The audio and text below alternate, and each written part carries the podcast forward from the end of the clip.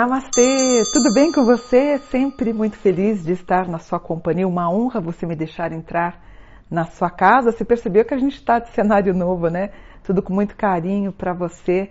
Aproveita e se inscreve no canal. O canal está crescendo graças à sua ajuda. É sempre bom contar com você. E hoje eu queria falar sobre um tema delicado, né? É, eu queria falar hoje sobre a morte.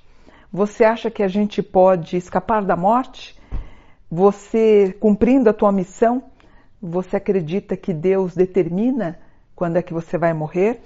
Porque assim, quando uma pessoa morre, lá no plano espiritual, ela permanece exatamente igual como era aqui na Terra. Ela tem o mesmo intelecto, a mesma disposição e a mesma virtude. A condição em que ela se encontra é a mesma registrada por seus pensamentos e desejos aqui na Terra. Uma pessoa materialista que não morreu acha que está sonhando. Assim, a morte se torna um castigo, uma dolorosa perda, o fim, mesmo com os esforços dos espíritos doutrinadores para conscientizar a pessoa sobre o desencarne. O espírito ele fica um pouco atordoado com a brusca mudança que aconteceu. Ele se vê num corpo semelhante ao anterior, porém se espanta porque ele não consegue apalpá-lo. Para o homem de bem, a passagem é calma e muito semelhante a um despertar tranquilo. E para aquele que tem a consciência que não é tão pura, tão elevada, a perturbação se torna muito angustiosa.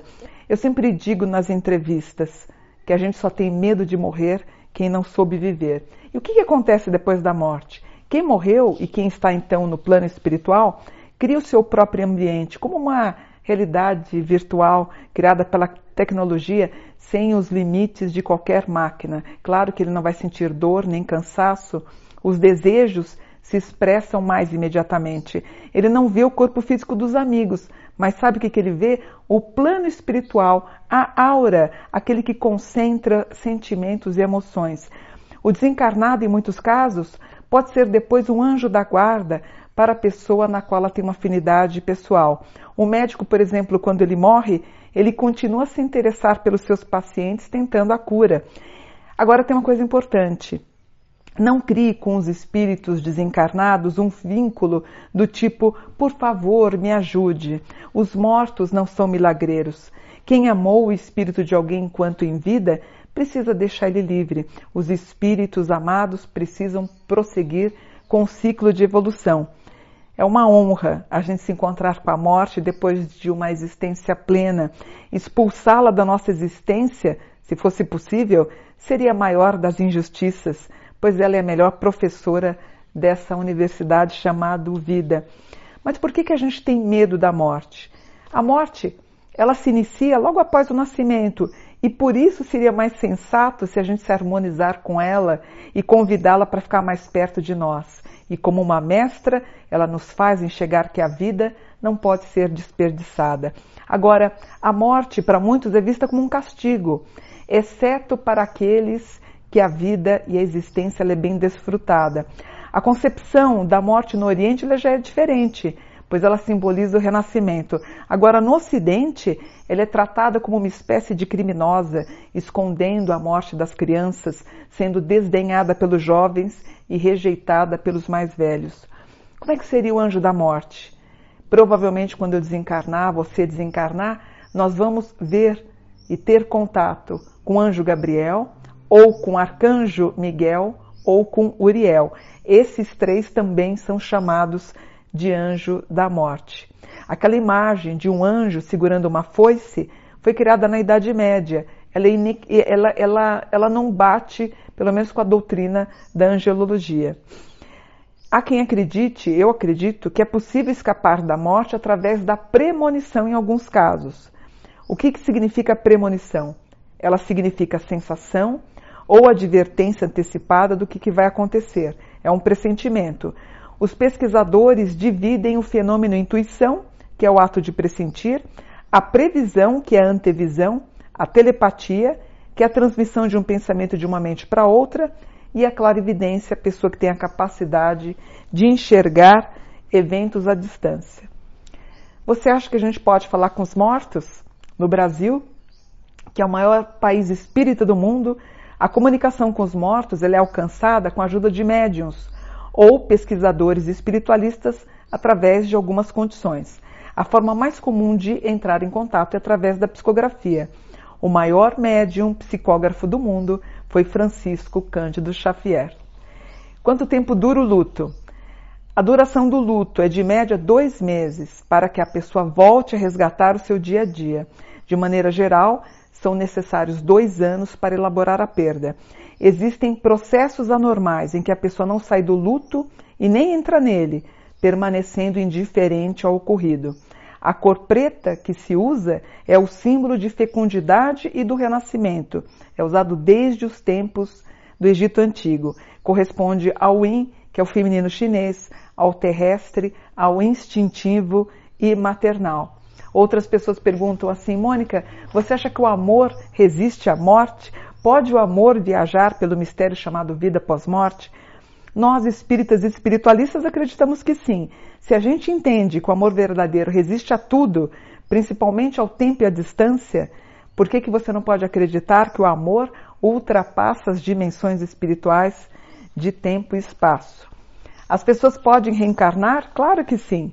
Os budistas, espíritas e espiritualistas acreditam na vida pós-morte, quando a alma ela sofre uma transformação, porque ela passa por diversas provas.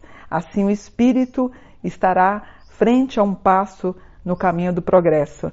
Depois que ele se liberta de todas as impurezas, não existe mais a necessidade de reencarnar, porque termina-se as provações físicas.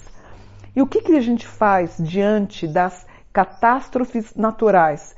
Quando tem desabamento de represas, o que aconteceu com a nossa querida cantora. O que, que a gente pode fazer? Segundo o Espiritismo, só é possível se resignar diante da vontade de Deus.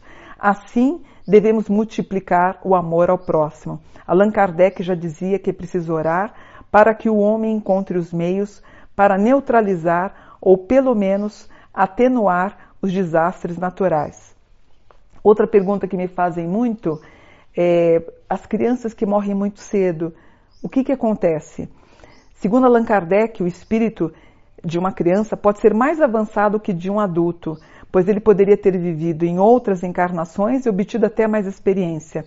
Quando seres de luz como crianças morrem muito jovem, muito criancinha, é um indicativo que seus espíritos pertencem a graus superiores e até mesmo às hostes angélicas.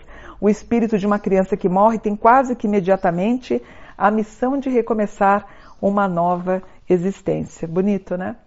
Quais são as celebridades mortas mais procuradas pela internet? Marilyn Monroe, Steve Jobs, uh, deixa eu ver aqui, o Jim Morrison, o James Dean, esses aqui estão nos Estados Unidos, se bem que o Jim Morrison ele está, ele está é, sepultado é, na França e na, em Paris. O James Dean, como eu falei para vocês, e a gente tem o Martin Luther King também, ele é muito procurado, e o rei Henrique VIII. As pessoas procuram muito o túmulo dele na Inglaterra.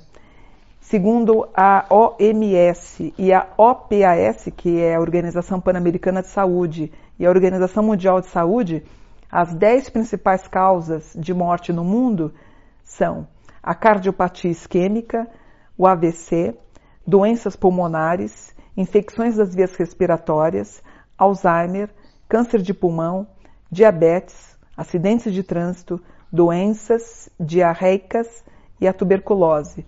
Lembrando que nós tivemos aí a pandemia com o Covid que acabou ceifando milhares de vidas.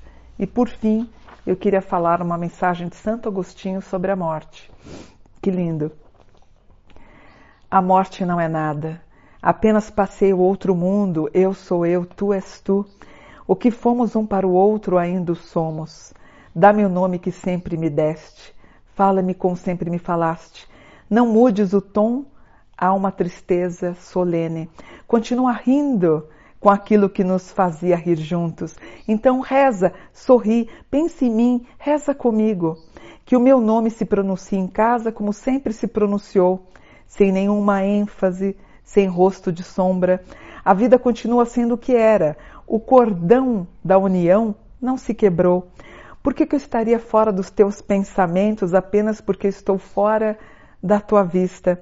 Não estou longe, somente estou do outro lado do caminho.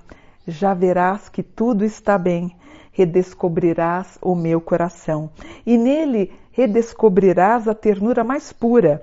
Portanto, seca tuas lágrimas, e se me amas, não chores mais. Escreveu Santo Agostinho. Eu vou ficando por aqui, é ainda triste, né? Ainda triste com a perda da cantora Marília Mendonça, desejando para vocês um dia de luz. Namastê, gratidão.